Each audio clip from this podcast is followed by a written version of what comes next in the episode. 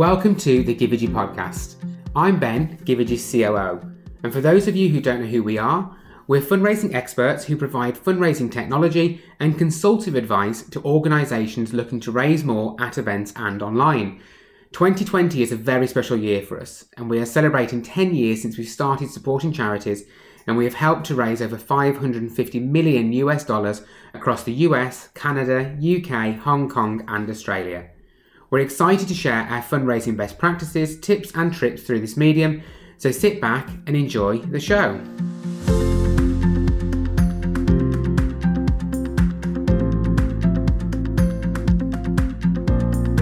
Hi, welcome to the Givergy podcast. I'm Ben, Givergy's COO, and for those of you who don't know who we are, we're fundraising experts who provide fundraising technology and consultative advice to organisations looking to raise more at events and online. 2020 is a very special year for us as we've been celebrating 10 years since we started supporting charities, and so far we've helped to raise over 550 million US dollars worldwide. We're excited to share our fundraising best practices, tips, and tricks through this medium, so sit back and enjoy the show. We're joined by an extra special guest, um, Stephanie Thomas, a fundraising expert and consultant based in New York in the USA. I met Stephanie back in 2019 at one of our Future of Fundraising events, and she has kindly supported our charity um, Q&A, and it turned out to be one of our best worldwide because the advice and support she gave to charities was fantastic, and the questions just kept on coming. So this week's episode is going to be focusing on the top five things to do as fundraisers during the coronavirus outbreak, because fundraising doesn't and shouldn't stop. So it is a very, very tough time, and we know that Stephanie is going to help give some consultative advice during that time. But before we do all of that, Stephanie, let's find out a little bit more about your fundraising journey. But how are you, first of all? I'm oh, well, hanging in there, adjusting to this new reality like everyone else.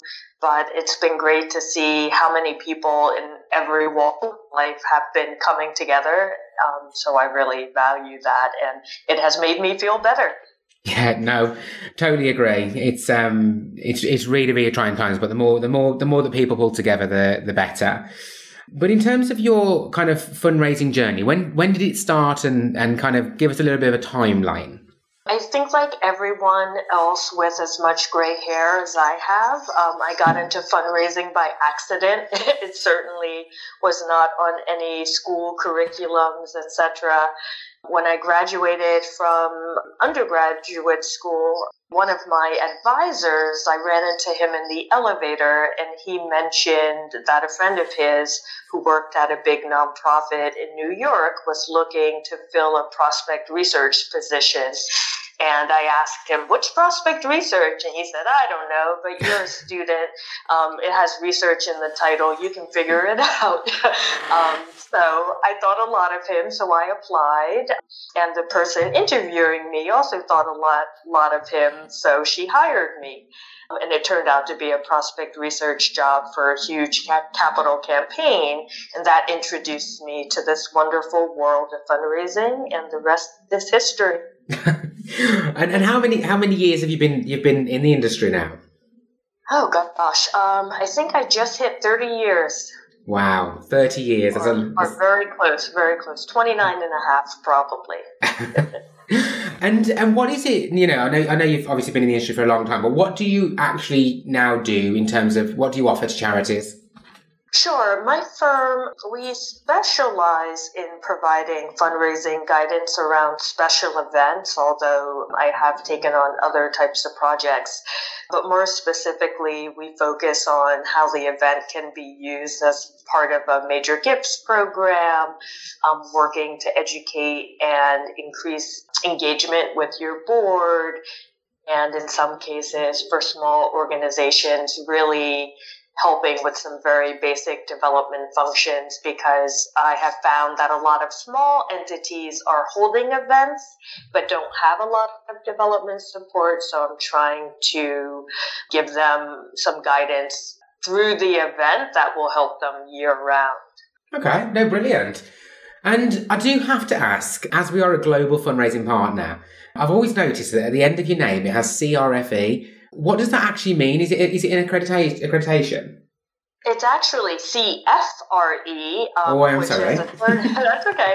A certified fundraising executive. And like many certification programs, it's meant to make sure we are educating ourselves regularly, writing uh, articles, publishing, giving back to our both the nonprofit sector, um, but also volunteering in ways. Um, and every couple of years, we have to recertify. So it is a great tool. It keeps me current and up to date on what's happening. Well, yeah, it's always um. I met, I met the, the the guy um, Stephen Malley on our last podcast had the same accreditation, but it's not. It seems to be an American thing. It's not something I've seen in other countries. I'm sure they'd be happy to sell it to you. Hundred percent. Someone's listening now, I'm sure. Yeah. so, what would you say? What do you love most about fundraising? Gosh. I think, I don't know what it says about me, but I like the challenge. I think it's a great blend of strategy and psychology, and somehow it always feels new and different, which is something I like. So, again, I, I don't know if that's a good thing or a bad thing, but I do love it. and now, as well, a little birdie um, has told me that you might be running for office. Is that is that right? The bird is flying slowly. I am running for office. Um, I filed about a month ago. Um, so, yes, and I like to say the only thing more thankless than fundraising is politics. So, again, I don't know what it says about me. I love that. So we're to, we're definitely going to be watching this space to see how you get on, but I'm sure you'll do really well. So we'll now start to move on to our top five things that you can do during the coronavirus outbreak as a fundraiser. So, the first topic that you wanted to talk about was don't fear, you can still fundraise. So, yeah, over to you. You know, when I think about what's happening right now, we have certainly had other disasters, natural or something like 9 11 here in New York, but this is definitely different, as I think everyone knows. Um, and some good advice that I heard recently was pause, not panic. And I think that's really important to just take a breath and realize that we are in unprecedented times and that no one has the answers. And as a result, there really are no right and wrong answers, but in pausing, you might tune in to what your community, your donors are really looking for versus, you know, just panicking, which I think causes us to. Mm act out, if you will, and maybe not in the best way. And the other thing I, I do want to mention because I think it's important for everyone take care of your people first. I'm a small business owner, and eh, in that space, I learned a lot about everyone's different. This will hit them all differently. Just take time to give your employees some finance help, etc. If you have a team working for you. But about fundraising, there's a few things I think are important for everyone to remember. One is that friend raising is still fundraising. We always think of fundraising as sort of a retail business where we are bringing in dollars, but it really is about building connections and although some people are still asking for actual dollars, and I think that's fine, if your organization does not feel that this is the right time for you to pursue that route, you can still be out there fundraising, communicating about what you do, why it's important, you know, what you're going through, checking in with donors, and all of those things will still help you in the long run. I've talked to a lot of clients um, and former clients who some are nervous about asking for money right now. You know, everyone is trying to walk a line between what's appropriate and what feels, you know, a little might feel off putting given the severity in some places. But I do think if you have an urgent need, it's okay to express that. The same fundraising advice I would have given a month ago or a year ago is that we are not asking for ourselves. We are not asking, you know, to make someone rich. Yeah. We are actually trying to help people. And I think everyone recognizes you know, I talk to friends who are like, wow, you know, like everyone's at home, my kids, my husband. Luckily, we have a five bedroom house and we each have our own room. Or, yeah, my nanny is still coming in, you know, things like that. And they realize, well, what about someone who's living in a one bedroom apartment but still has two kids? Or, you know, they're realizing, what if you don't have a car to drive to the grocery store and public transportation is slowing down? So I think people are in a better space to hear about, or maybe to empathize more about the urgency for so many people that our nonprofits serve but advise people if they are reaching out is to just follow the basics of communication, which is, and fundraising. You always want to end with a specific action. In fundraising, I always advocate for asking for a very specific amount because, as much as people want to help, the easier you can make it for them to figure out what they can do, the more likely you are to be successful. Mm one of my former clients sent an email around uh, a few days ago asking, it was part of a campaign to fund one of their kids um, to help transition to an online environment. And I don't remember all the details, but it was a very specific ask for $11. And I thought, wow, that's brilliant because I don't know anyone who wouldn't feel like they could give $11, but the case was made very clear what that $11 would be used for.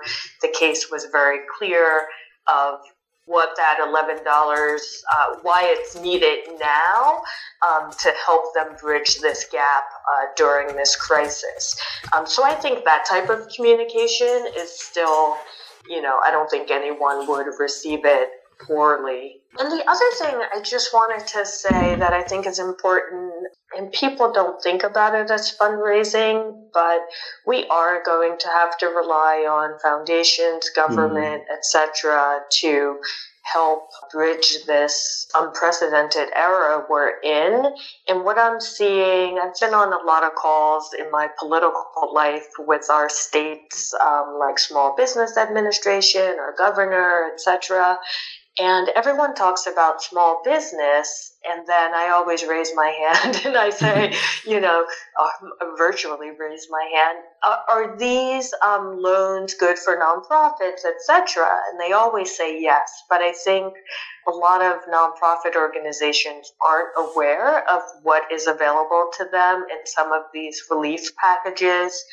And so this is a really good time for fundraisers in particular to collaborate, talk to people who might have been considered your competitors, talk to some of the advocacy, nonprofit advocacy groups like a nonprofit uh, New York here in New York. They've been lobbying for weeks now to make sure that any relief package that comes from the federal government uh, here in the States, there's something built in specifically for nonprofits. Here, where I live in Connecticut, our community foundations have started collecting money in a special grant program to help bridge uh, some nonprofits during mm. this time.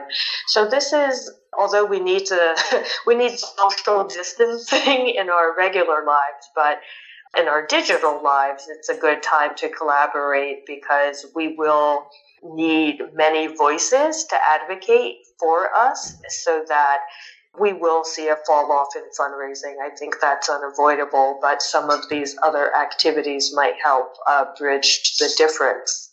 Yeah, absolutely. And I think you know, is is is one thing that you you mentioned at the start of that of this topic was you know let's let's pause, not panic.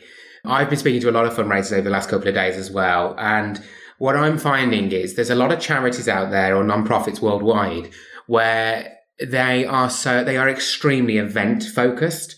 So they have this kind of one or two kind of gala dinners every year, and it can actually be their lifeblood. It, it's and I, I, can I can sense it when I'm speaking to charities. There's a serious concern because so many of them have had to postpone their events. What what kind of advice could you give to those kind of charities? Because there is a lot of them out there that are struggling with this decision.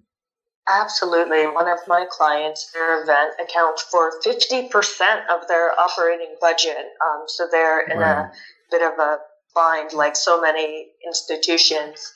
So, like I said, fundraising is still possible. A lot of people who are, I feel like almost every nonprofit I know has an event either that was planned for April, May, or June.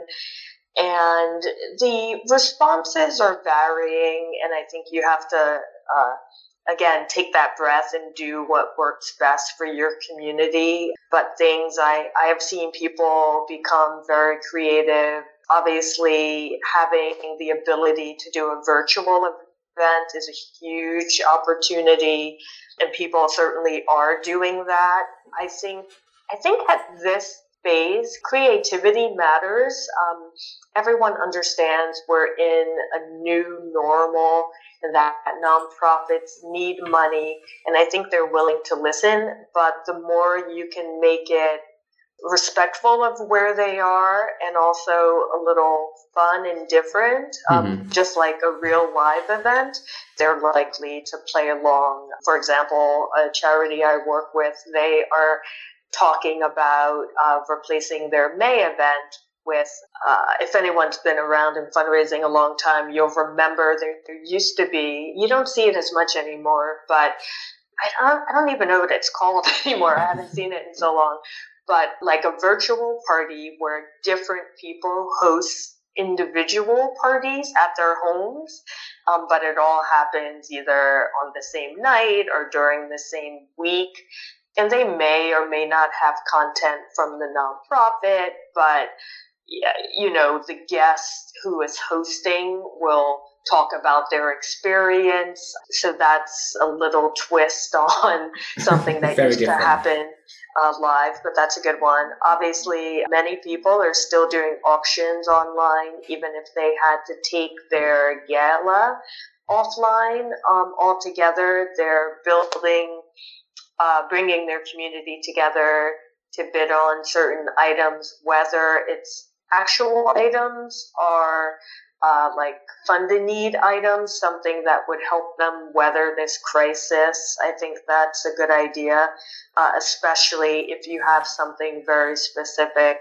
You know, like I can imagine a food pantry might say, you know, like buy um, 10 jars of peanut butter virtually or something like that.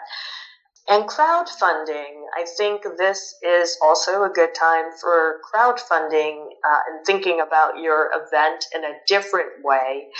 I was remembering back in my 20s how I was always doing walkathons.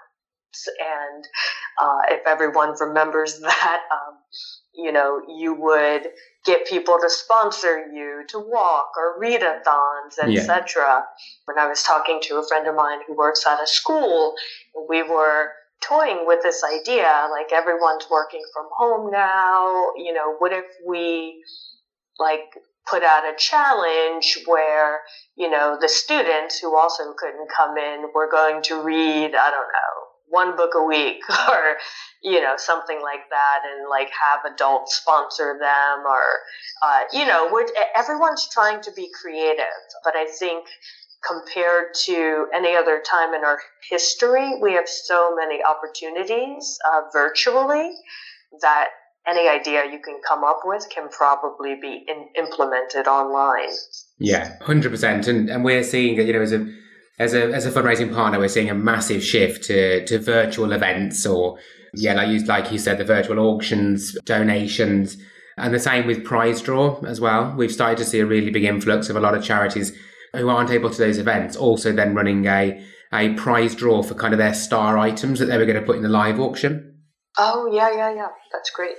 No, mm. I've heard. I haven't seen a lot of data yet, but I have heard, especially organizations that had March events where they already had items, they already had all of their attendees secured, have been doing these things to great effect. I, I, look, I think when something bad happens, people feel powerless And one thing they can control is helping someone who's less fortunate than themselves in some way. So I think people are still out there and want to give. I Agree.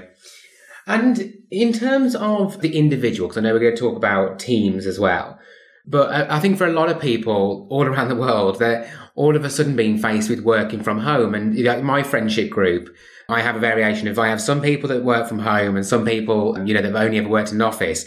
And some of them openly admit they're like, I could never work from home because I just, I get so distracted. Have you got any tips for what people could do to keep themselves motivated during this time when they're isolated? Maybe, but I haven't been doing a good job myself. no, I, I, have to tell you quickly my favorite working from home story. I, I've talked to quite a few people who have said, "Oh my gosh, this laptop, the print is so small, I can't see it." um, so everyone's running out to buy monitors. you know, it is an isolating time, and I think again, I think technology is beautiful as long as you have a good Wi Fi connection anything that you could do live, you can do online. I have found, even outside of my work environment, I have a coffee with friends uh, three mornings a week where we just meet and have coffee. We drink our own coffee, we chit chat, much like we would in a cafe, but we're in the comfort of our own homes. I've been doing in uh, my gym is doing virtual workouts, so I've invited friends to join me at those workouts. And in the workplace, I have certainly had friends who their organizations. Um, I think it depends on the culture of your team and what works best.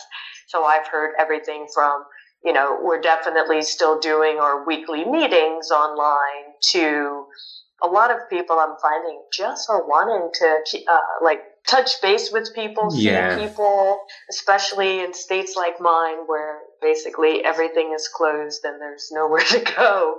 So they're having happy hours, they're having sing-alongs, they're playing card games.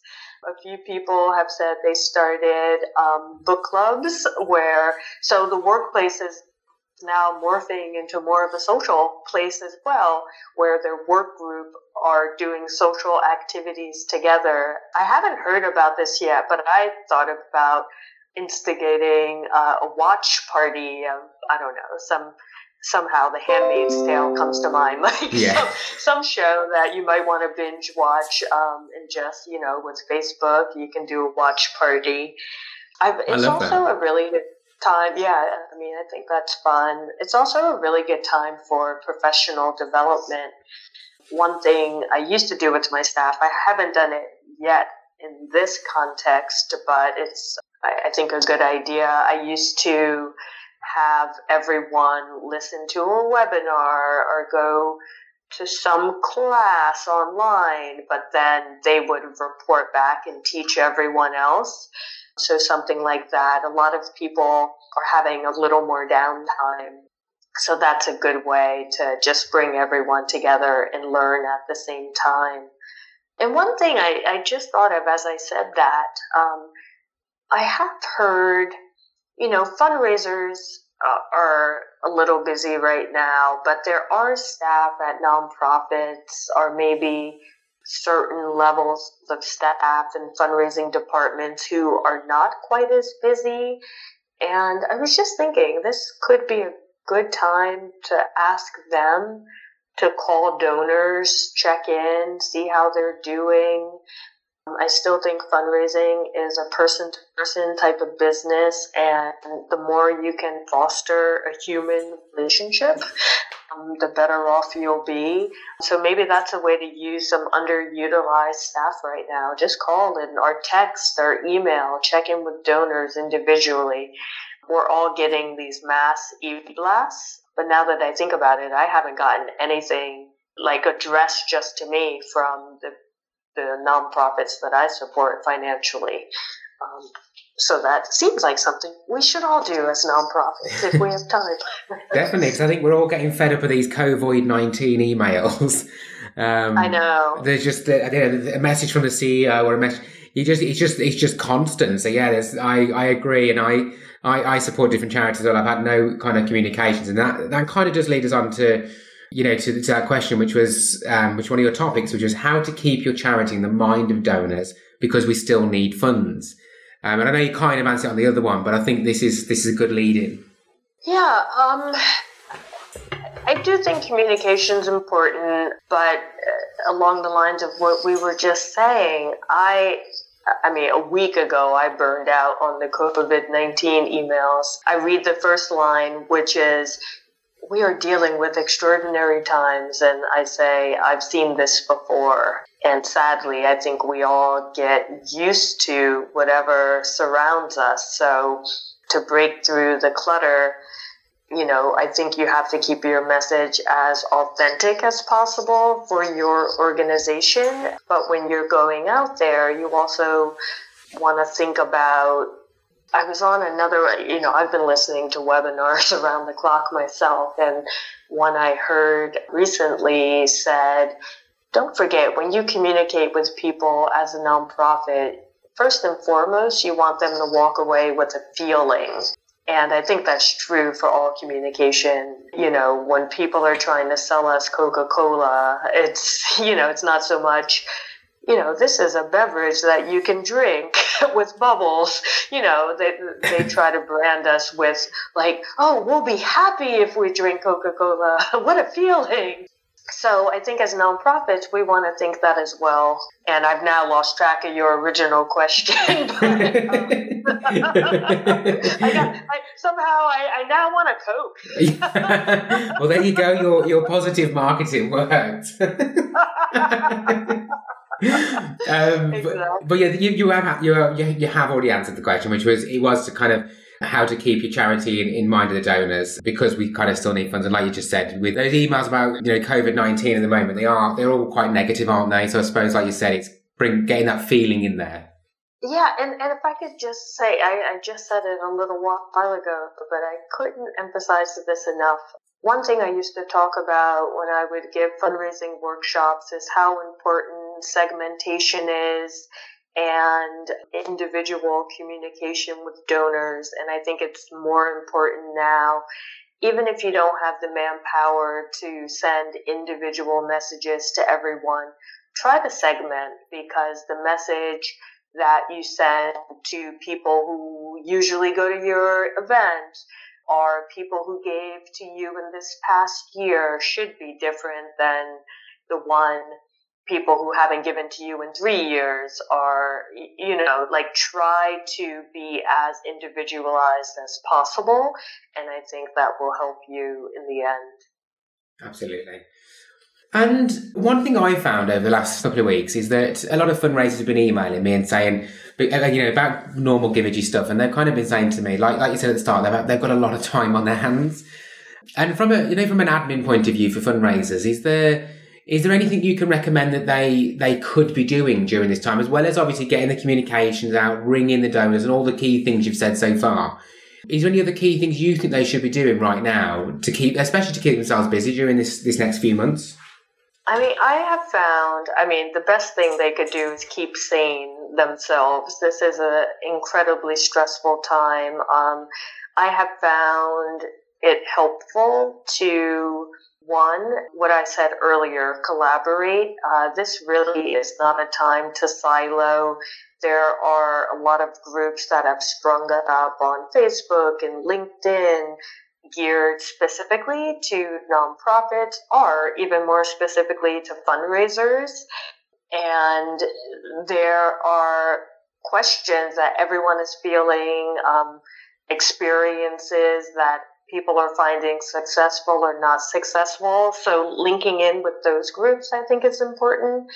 And education. I don't know about you, but I've gotten at least one, at least one email a day from just about everyone from government to nonprofits, mm. from foundations to companies offering uh, podcasts such as this and uh, opportunities to just learn about how people are uh, working around different aspects of the same crisis. And because it is global, it's an opportunity to even learn from people in other countries. I was on a webinar two days ago with a group in England, and it, it's been nice to just feel like you're part of a broader community. So I would encourage anyone with time, if they are already tired of cleaning out their basement, uh, to, to, to, to join in some of these webinars. Okay, so I'm going to ask a, a bonus question, which is a question that I'm being asked a lot at the moment, especially over the last year, is around innovation. You know, in your experience, have you have you seen anything kind of new or really successful in the last few years that you'd like to share? It's a good question. I always feel too old fashioned to answer it. You know, there's been a lot of new stuff in technology, obviously. Uh, companies like Givergy have been great in taking, you know, something like auctions, which were tried and true, and ratcheting it up and coming up with new ways, new twists on that same formula to make it more successful. And I'm sure I'm sure there have been innovations around in the event space, I would say on the party planning side.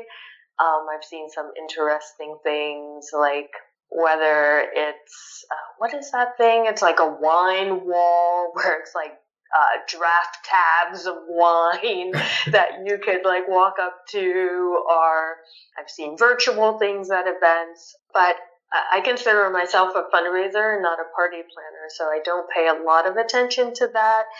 Instead, I just always go back to fundraising as a people business and fostering a relationship with people.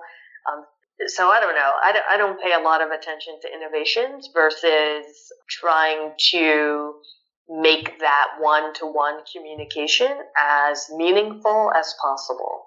Yeah. So so uh, it's a bad answer, but that's my answer. I'm sticking with it. it's, it's still good. Well, before we kind of wrap things up, is there is there any parting message that you'd like to give to to our global fundraisers? Oh gosh, hang in there. We're all in this together. I think it's always hard in the midst of something that's unprecedented to see through to the other side, but we always get to the other side. Um, I certainly remember New York after 9 11, where, you know, things just felt hopeless and, you know, no one knew what was coming next, and the markets were in turmoil and all the funding stopped. But you know, we moved on and we will again now. So I would just say be well, be healthy, and hang in there. thank you. Well, thank you so much, Stephanie, for joining us today. Um, I know you. that, um, oh, sorry, I know that our listeners will have thoroughly enjoyed um, the advice you've given to us. And I truly believe that your advice will help and support many fundraisers globally during this challenging time. If you would like to find out more about Stephanie and her fundraising services, go to www.stetwin.com. That's www.stetwi.com. You'll find out so many great tips and tricks, and you can reach out to her to hear more about her services. However, as announced today, she is going to be running, being a little busy, running for office for a while. So if you're based in uh, New York or Connecticut, Get out there in November and make sure you vote. I know that if I could, I would definitely be voting for you, Stephanie. it's not too late to move. I think I might need a little bit of time to qualify. But we really hope that you've enjoyed today's episode and found the content really informative. But we'd love to hear your thoughts, so feel free to email podcast at givergy.com and you can make suggestions of future topics or guests you would love to hear from on our show. But thank you again, and don't forget to hit our subscribe button or follow to listen and look out for our next episode coming soon. Thank you.